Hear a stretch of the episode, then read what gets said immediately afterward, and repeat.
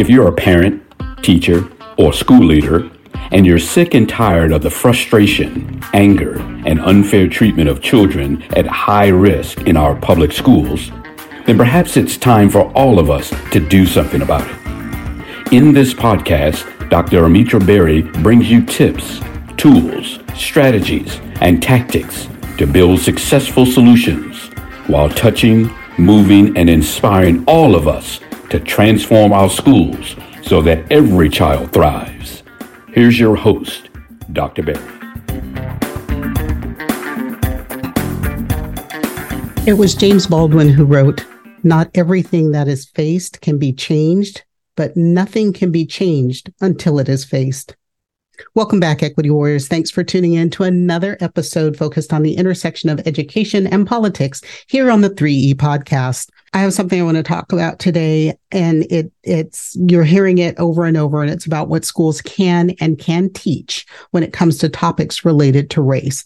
Hot topic over the last several years and really causing a lot of commotion at the local level and school board meetings, at the state level, and even at the federal level. So recently, the Office for Civil Rights, which sits in the Department of Education at the federal level, sent out a letter to school districts to make it clear where federal law stands on this topic. Basically, what the Fed said is that they're okay for schools to have books about race discrimination and racial justice. Schools can also have classes and events that celebrate different cultures and races. None of that stuff, according to the federal government, none of that will break any federal civil rights laws. But here's the twist. It's state and local government that gets the final say on what gets taught or what programs schools can and cannot run.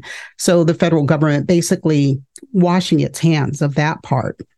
So the question I asked was, you know, why do you put out guidance if you're not going to take some action? Well, they've been getting a lot of complaints, requests for guidance from schools that are confused about what's okay and what's not when it comes to talking and teaching about race in public school systems. So there's an 18 page document with a bunch of what if scenarios that goes along with this. I'm going to make sure that you have a link to that document down in the notes. But for example, let's say your school makes it mandatory for everyone to read a book about racial racial justice, while the federal government won't step in unless parents complain that it's creating a bad environment at the school based on race. Keep that in mind, equity warriors.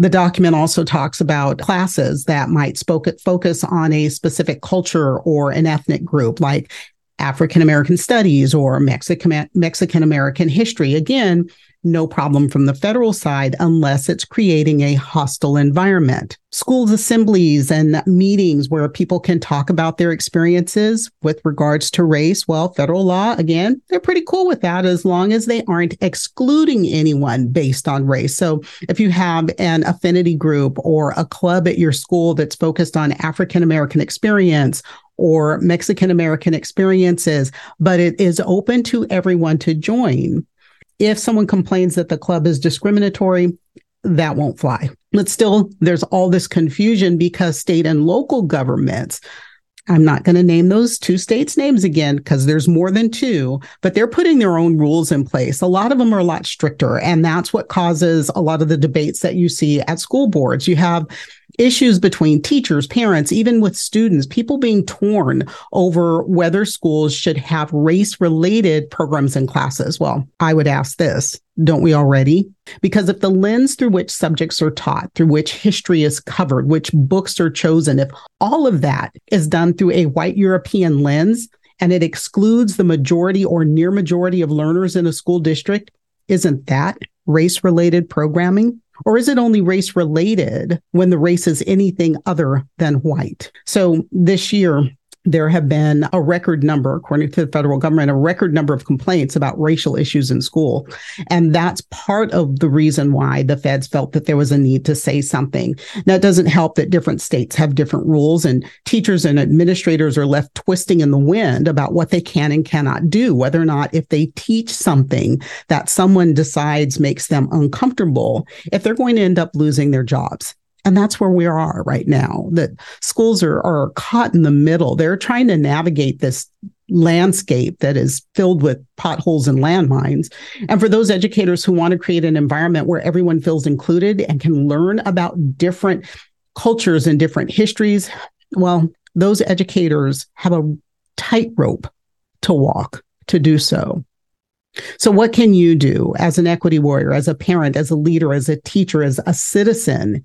James Baldwin said it nothing can be changed until it is faced. We've got to face the fact that we have work to do. We have to get involved and stay involved. We have to vote. Remember, here in America, people died for you to have the right to vote. So exercise it. Vote, especially in your state and local elections, your school board and your state legislatures. Those are the ones that are creating these policies.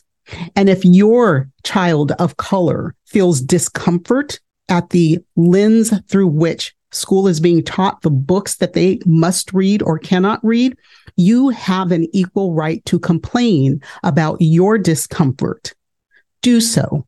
Go to your local school board meetings, advocate through social media, follow me across my channels, subscribe, share, turn on, and continue to join me every week. Connect with me on social, use those links down in the notes.